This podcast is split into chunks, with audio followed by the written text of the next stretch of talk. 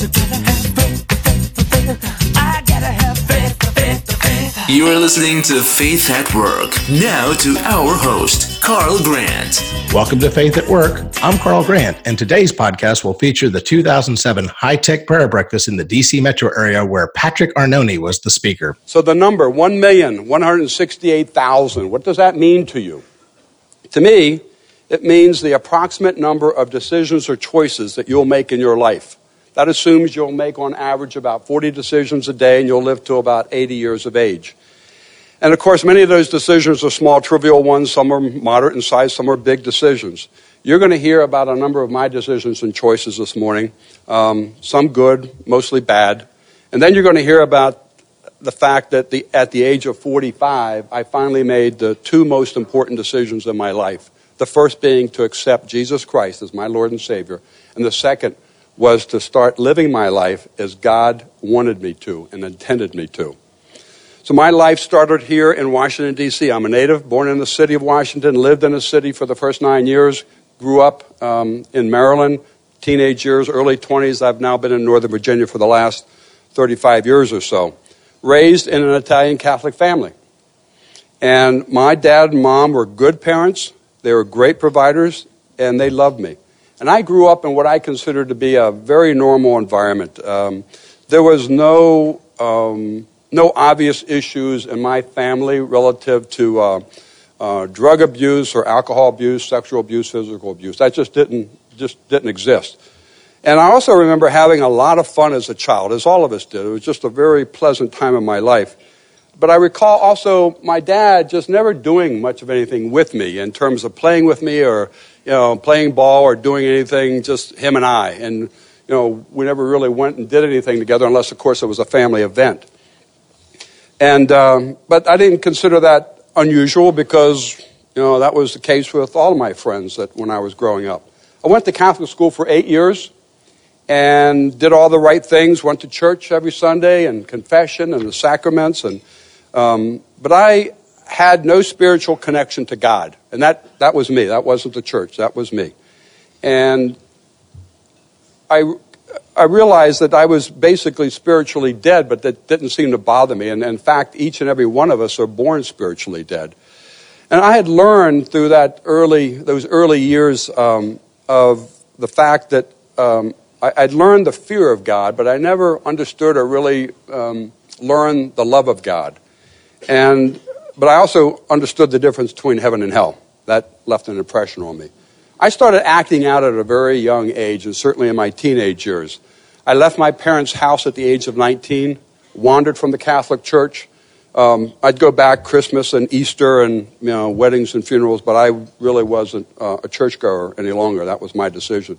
And I had believed at that point in my life that whatever had happened prior was in the past and kind of a closed thing. Kind of like leaving this room as my past, going through that door, and whatever is on the other side of that door was my future, and that the, the two were, were never connected. And that was just my, my line of thinking.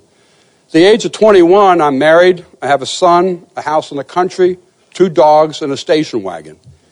And like 21, and I've got a station wagon and all this other responsibility, considering my first car was a 57 Chevy, which I poured a lot of money into and customized.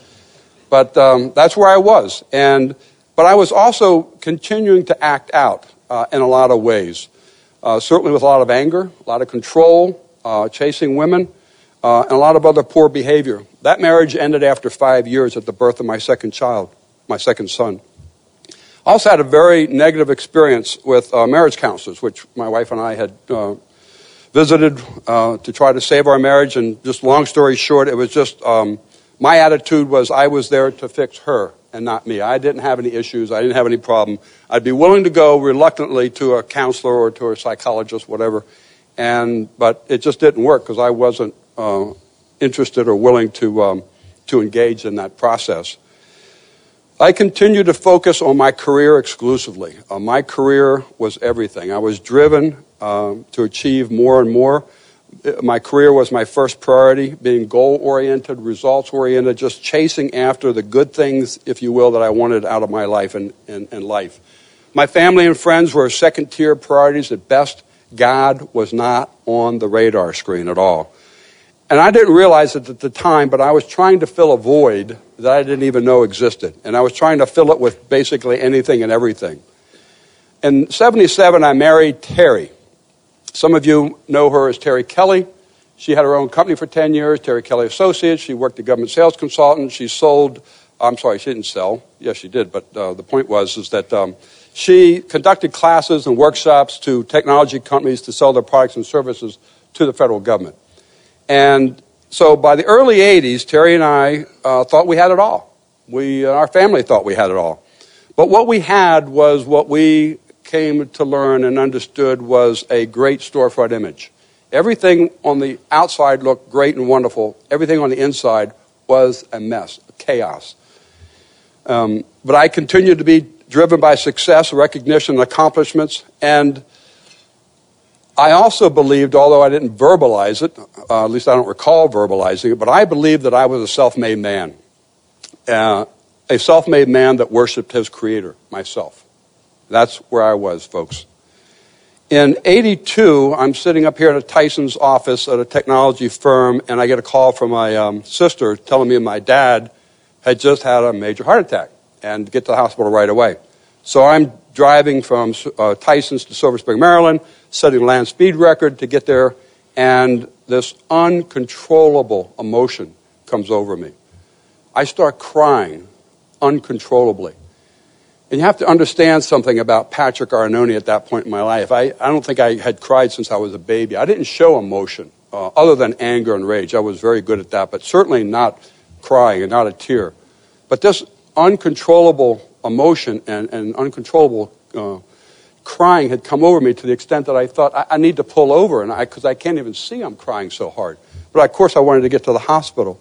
So I get to the hospital, I'm there with my family, and a short while later, the doctor comes out and tells us that uh, my dad had passed. And so um, after a while, we gathered ourselves together and um, we left. And I'm the only son. I've got two sisters. So I'm uh, um, put my arm around my mom and take her out to take her home. And uh, all of a sudden, that same emotion comes upon me as I'm walking my mom out of the hospital to the car. And I, just started crying so uncontrollably, and she knew that was so uncharacteristic for me. And she asked, What was wrong? What, what's wrong, Patrick? And I said, Mom, I said, Dad's gone. And I never told him I loved him. And it was just an unbelievable uh, feeling I had. I was just crushed, not only because I had lost my dad, but I had never verbalized the fact that I loved him. And my mother immediately said, "Don't, don't worry. Just he knew, he knew that you loved him." What I didn't tell my mom at that moment was that he never told me he loved me, and um, and yet the love was there, it just was never spoken. And I'm sure that that might resonate with some of you, but that was just the relationship that I had or did not have with my dad. But it crushed me.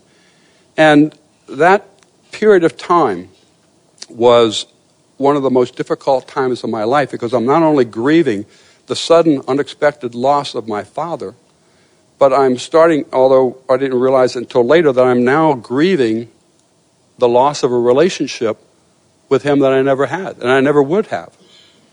And and I didn't know God at this point. I, mean, I had no relationship with God. I don't acknowledge God. Don't go to church, any of that. But God started to do something in my life that I wouldn't come to understand and appreciate for years later. He started to soften my heart. And because and the scripture speaks to exactly this issue. Ezekiel 36, 26 says, I will give you a new heart and put a new spirit in you. I will remove from you your heart of stone and give you a heart of flesh. And God has been doing that to me over the last many decades. And God has a sense of humor, so I can joke with him. And I say, Lord, uh, you've gone too far. You know, it's a little too soft now. I'm crying at all the commercials and everything else. Let's turn it down. Uh, I think I cry more than Terry does. But, um, but anyway, that's that was something that, as I said, I didn't grow to appreciate until years and years later. That the day that my father passed, that emotion and what God started to do in my heart, because I did have a heart of stone. I mean, it was hard as a rock. A couple years later, I'm struggling with a major addiction to cocaine. And Um, I was home alone. Terry was out running errands, and I had overdone it uh, for the couple days. And that day in particular, I was just really um, packing it in, if you will. And all of a sudden, my heart starts pounding and racing, and I thought that it was going to jump through my body, and I got scared. I thought I was going to die. I mean, I got so frightened. At that moment, I just I cried out to God, the same God that I don't know, I don't acknowledge, I don't have a relationship with, nothing. But I thought, my back is to the wall. I'm going to die here. I need to do something. So I cried out to him to save me, not let me die. At that moment in time, something came over me, and that something was him, I know now, but I didn't at the time. And what I did was I took the remaining cocaine I had, a couple thousand dollars, flushed it in the toilet. And Terry came home uh, uh, just about as that was happening, realized what was going on, insisted on call, calling 911. I was adamant that, you know, I don't want anybody involved. I don't want anybody to know about this. I don't want, on my record. I don't want my coworkers to know, my employers, whatever. Like, uh, who am I fooling? They probably all knew anyway. But I think it's kind of ironic that, you know, I was so insistent that no one know this, and here I am telling 700 and some people today. Um, but that's, that's, that's God too. So, but I was so out of it, and I, I truly was. It was a near death experience that I had uh, on that overdose. And Terry had told me that I had just collapsed, and I literally slept for a couple days. And when I woke up, I had no withdrawal symptoms. I had no physical, psychological, or emotional withdrawal symptoms whatsoever from that cocaine. I had no desire for it. I didn't think about it. That to me is an instant healing miracle that God had given me. Because God had a plan for my life at that point. I didn't know that because, again, I don't know God. But He had a plan for me, and this scripture speaks to that plan. Jeremiah 29, 11 to 14. For I know the plans I have for you, declares the Lord plans to prosper you and not to harm you, plans to give you hope in the future, that you will call upon me and come and pray to me, and I will listen to you. You will seek me and find me when you seek me with all your heart. I will be found by you, declares the Lord. He did have a plan for me. He did intervene in my life. You know, and some people think that God just isn't alive. God doesn't know, that God doesn't care about me, and I'm not worthy. I mean, that's a bunch of rubbish. It really is, because that's what I believed, okay? I'm not disparaging you if you believe that today, but that's where I was in my life. But He came into my life. He saved me. I, absolutely. I was totally incapable of doing that myself. Totally incapable a couple years later in the uh, late 80s, Terry is beginning to search for something. She wasn't sure what that was. She felt she had everything, but felt this incredible emptiness inside of her. And um, there was a couple women that started to come into her life. One who, um, whose name is Mindy. Mindy was dying of cancer, married, very young children at home. Um, and Terry was just drawn to this woman, didn't know why she was drawn to this woman, but um, they became dear friends. Terry was with her a lot and taking her to treatments. And, and, and a couple other women started to come into Terry's life. Um, and again, Terry's searching for something. And she had her own issues, as I did, a lot of holes in her heart, if you will, that she didn't understand at that point, like I didn't understand mine. But Terry just started searching for something to fill this void that was in her life. And she too grew up Catholic and went to Catholic school and had a similar kind of background as me, although she wasn't out of control like I was. Um, so these women started to talking, started to talk with Terry about God and their relationship with God. Mindy was a very strong Christian woman. And Terry was just awed by this woman that she was she had so much joy and peace, although she knew she was dying she was grieving, in essence, the loss uh, she would have of, of leaving this earth for her, with her children and her husband. So, anyway, long story short, Terry was continued to be drawn to these women and decided to uh, go back to church, start attending church, and, and get back into whatever faith she was going to get back into. And so she started to share that with me. And, you know, we had conversations about it, and I listened, and and I said, fine, that's great. You know, you do what you want. I respect your decision, but just literally keep it away from me. I have no interest. And that's where I was, folks. I mean, that just locates me. And I was concerned at that point, although I truly did respect her decision, but I was concerned that it was going to turn my life upside down. Because I was a very controlling person, okay? Um, and also knew that it was going to affect a lot of things in our relationship and marriage. And I'm thinking, and we'll probably never make love again. You know, if she goes back to church and you know, she finds God, it's like, oh my God, what's going to happen? You know, it's like this is this is bad. So, but again, that's where I am. Okay, uh, I'm just telling you like it is. And she started to have these friendships, and we'd get invited to functions in uh, people's homes that um, were Christian people, and I came to realize that really quickly. And I, I just wasn't comfortable around other Christian people, quite frankly. Um, not that they were bad people, I just I didn't want to be, um, I wasn't comfortable. A couple years later, in 91, Terry discovered I was having an affair, and it had not been my first affair. And so, needless to say, the uh, relationship and marriage deteriorated dramatically. We separated, and uh, one of the Christian couples that Terry met that have been incredible people for us, uh, Matt and Leslie, uh, had suggested this conference called Love is a Choice that I attended here locally. And it was profound for me to go to that conference. And I don't have the time to get into the details of it, but uh, the very first morning uh, attending that conference, there was a visual slide that just that the floodgates opened up for me. The lights went on for me. I was beginning to understand for the very first time how out of control I was, um, and just just how all of my bad behavior and all my addictions were affecting so many people and hurting so many people, and how much in total denial I was, and how I'd been compartmentalizing every aspect of my life for a long time. And at that point in my life, I either had been or still was addicted to literally everything but food alcohol, drugs, control, women, money, success, anger, rage, pride, criticalness, just the top 10. I reluctantly decide, agree to go into counseling, given my prior bad experience and my, um, my whole bad negative attitude about counseling. I thought maybe this could help the marriage. And so this couple, Matt and Leslie, that I had mentioned, um, spent a lot of time with me, as did with Terry, and um, uh, I had some specialized issues, so they also sent me out to some other specialists uh, to help me. And I recall one day being in a counseling session with Matt in his office, and he told me, he said, Patrick, one thing you need to do is you need to die for self, or I'm sorry, die to self. And I said, Matt, what, what's that mean, die to self? And he explained it to me. And what he simply said was that I, I need to put the needs and desires of other people ahead of my own. It's like, okay, I understand that. Why would I want to do that? Uh, uh, really, I mean, I, again, I'm being located here, okay? I mean, that's where I just, I had no desire to put anyone's needs or desires ahead of my own, including my own wife, quite frankly. And what I didn't know at that point is that, what I was starting to learn at that point, was a lot of um, the void that was in my life, a lot of the holes that were in my life. And all of us are products uh, of our environment and upbringing to some degree. And what I was beginning to realize and understand was the, the failure on my part to recognize and deal with uh, and heal from issues and damages from my past, how that was going to continue to negatively impact my life.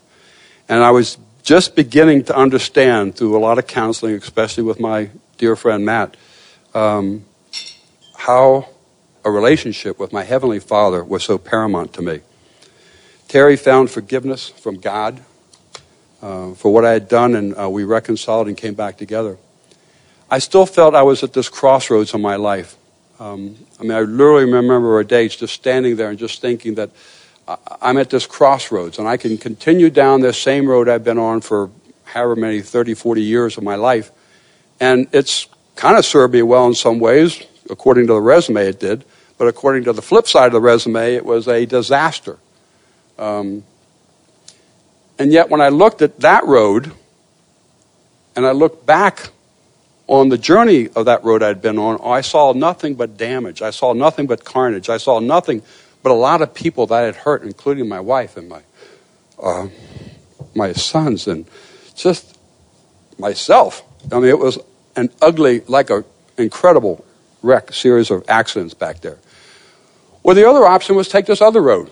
And I wasn't comfortable with that either because that was a new road. And that meant I had to give up control. And I didn't want to give up control. I wanted to continue to control everything in my life. And that road was different. And although it looked like it had some promise, I just, I mean, you know, so, so, I'm really, tor- tor- uh, I don't want to say tormented, but I was torn between what to do here. But one thing I had noticed about Terry over the last couple of years since she had made the decision to accept Jesus Christ, which I failed to say, which was very important. A couple of years prior to this, uh, she had made that decision. I had seen in Terry over those couple of years after she had accepted Jesus as her Lord and Savior, I saw something in her I wanted that I had not had. And I had never seen in her before, and we'd been together for decades. And that was a peace and a calm and a serenity that she had that I so desperately wanted.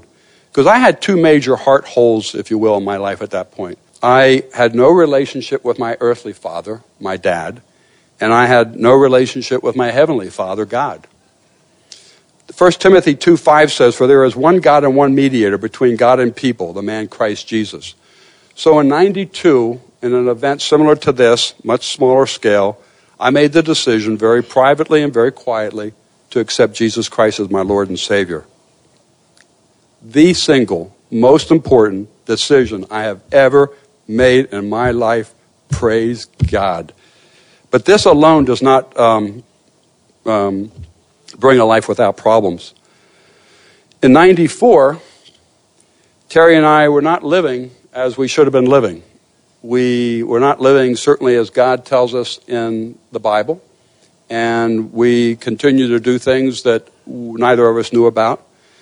But God, because He knows every detail of our lives, and because He cares about every detail of our life, and is all knowing, ever present, and all powerful, He started to expose things um, that we were doing. And so more of it came out. And I thought I had reached a pretty dark, deep time in my life uh, in the past, but this took me lower than I had ever been in my life. It was, just, and the, the details aren't important, folks, but you got to trust that it was just um, some uh, really inappropriate things that both of us were doing. But God exposed it. We separated again. We go back into counseling. And we not only went back into counseling with Matt and Leslie again, who had already devoted 8,000 hours with us, it seems like, but also other counselors that we had, um, they had suggested because of all the damage that we had done to one another and all the damage that we had done in our relationship. And I recall a meeting that we were having, um, counseling session we were having with Matt in his office. Terry and I were there, and it was just ugly. I mean, we, Terry and I were yelling at each other, screaming at each other and just saying incredibly hurtful, horrible things to one another. We just hated each other. We just wanted out of the marriage, and we had caused that ourselves, okay? And Matt was at his wits' end. He just had done everything he knew how to do, and he just said, uh, he said, it's done. I mean, I don't know what else to do. So he had suggested that we take a break and we come back and decide what the next step should be to basically end the marriage. And so Terry and I go to separate areas uh, outside his office, and 15 minutes later we come back in, and uh, oh God.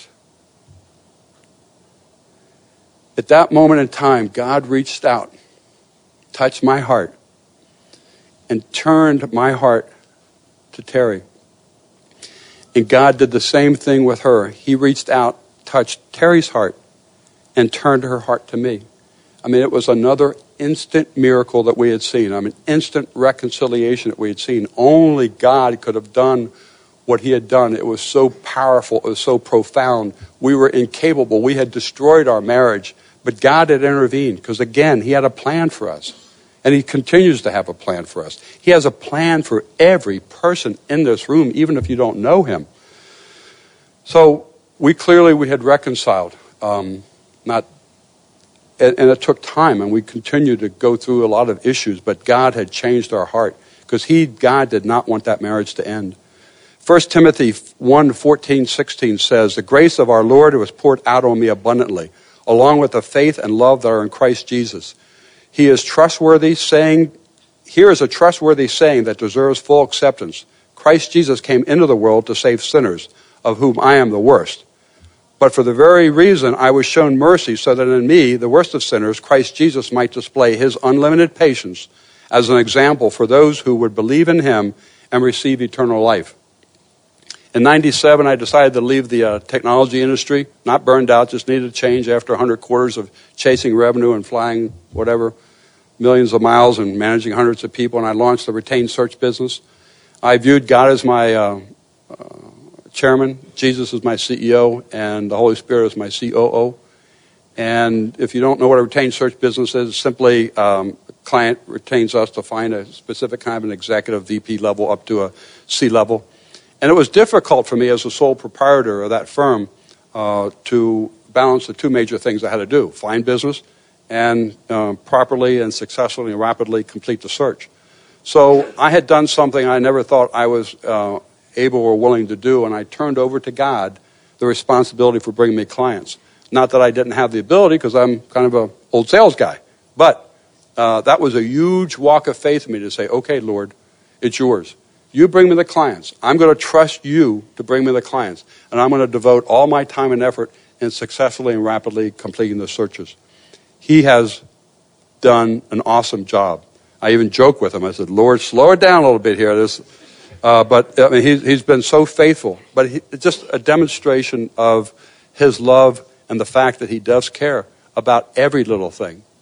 Um, accepting Jesus Christ as Lord uh, in your life and um, as God tells us in the Bible will bring prosperity in all aspects. Prosperity is multidimensional. It's spiritual, it's physical, it's emotional, and financial.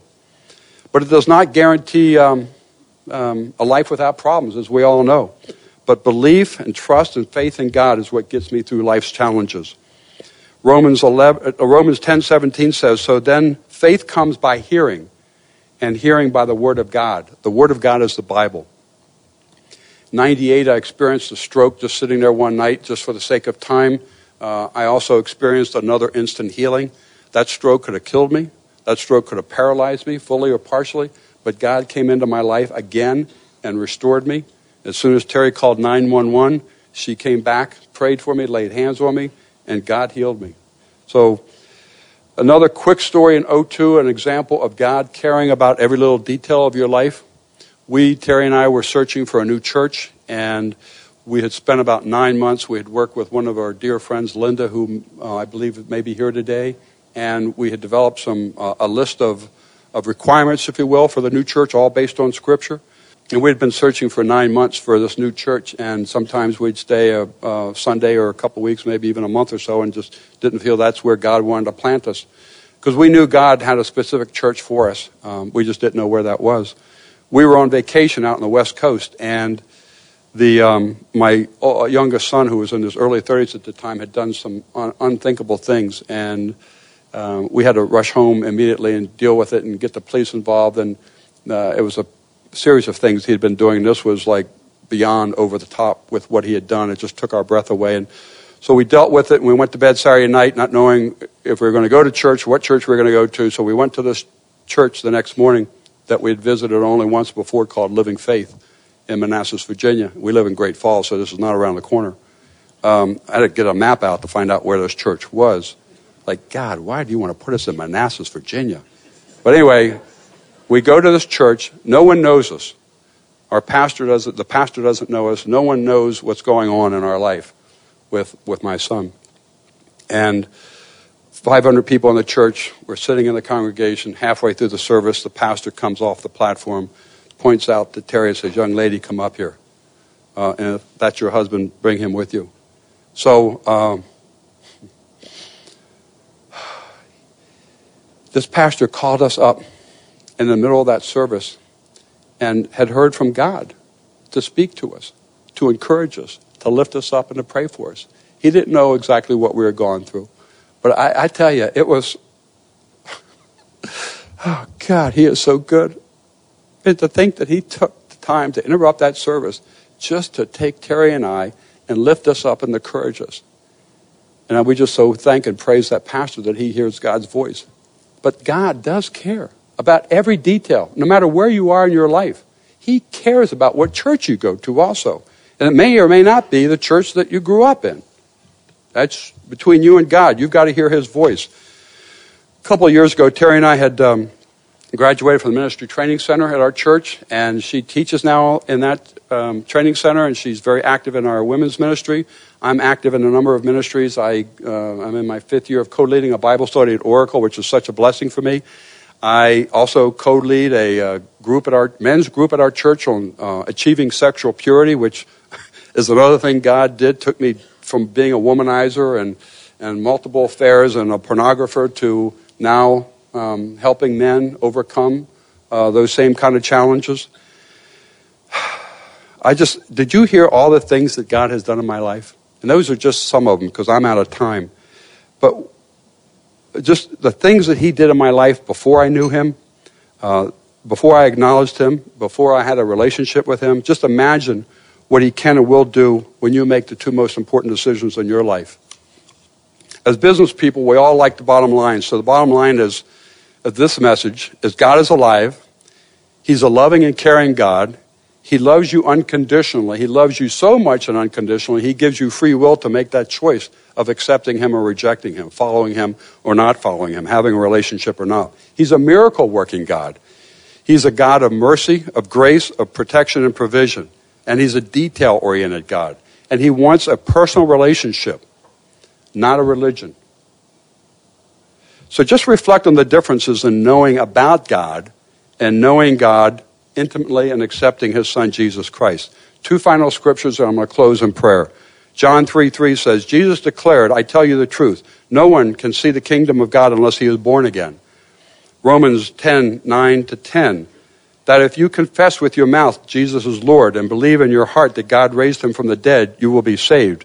For it is with your heart that you believe and are justified, and it is with your mouth that you confess and are saved. My closing prayer is in two parts. The first part is for those of you who may be here today that do not know Jesus as your Lord and Savior and might want to make that decision. The second part are for those of you who do know Him as your Lord, but don't have a close personal relationship with Him. So I just ask that you would close your eyes or bow your head. Father God, we just thank you for this glorious day. Lord Jesus, I need you. I thank you for dying on the cross for my sins. I open the door of my heart and receive you as my Lord and Savior. Thank you for forgiving my sins and giving me eternal life. Lord, I turn over and surrender my life to you. Make me the kind of person that you want me to be. In Jesus' name I pray. And now the second part. Father God, I know I have wandered from you. My relationship with you is distant. I ask for a fresh infilling of your Holy Spirit in me. I recommit my life to you, Lord. Stir my heart and desire for a deeper, more meaningful personal relationship with you. Help me every day to renew my mind and to be a person, be the person that you want me to be, Lord. And we pray all these things in the blessed name of Jesus Christ, our Lord and Savior. Amen, amen, and amen. God bless you, and uh, thank each and every one of you. Thank you for listening to this edition of Faith at Work. We hope you enjoyed it. I'm Carl Grant.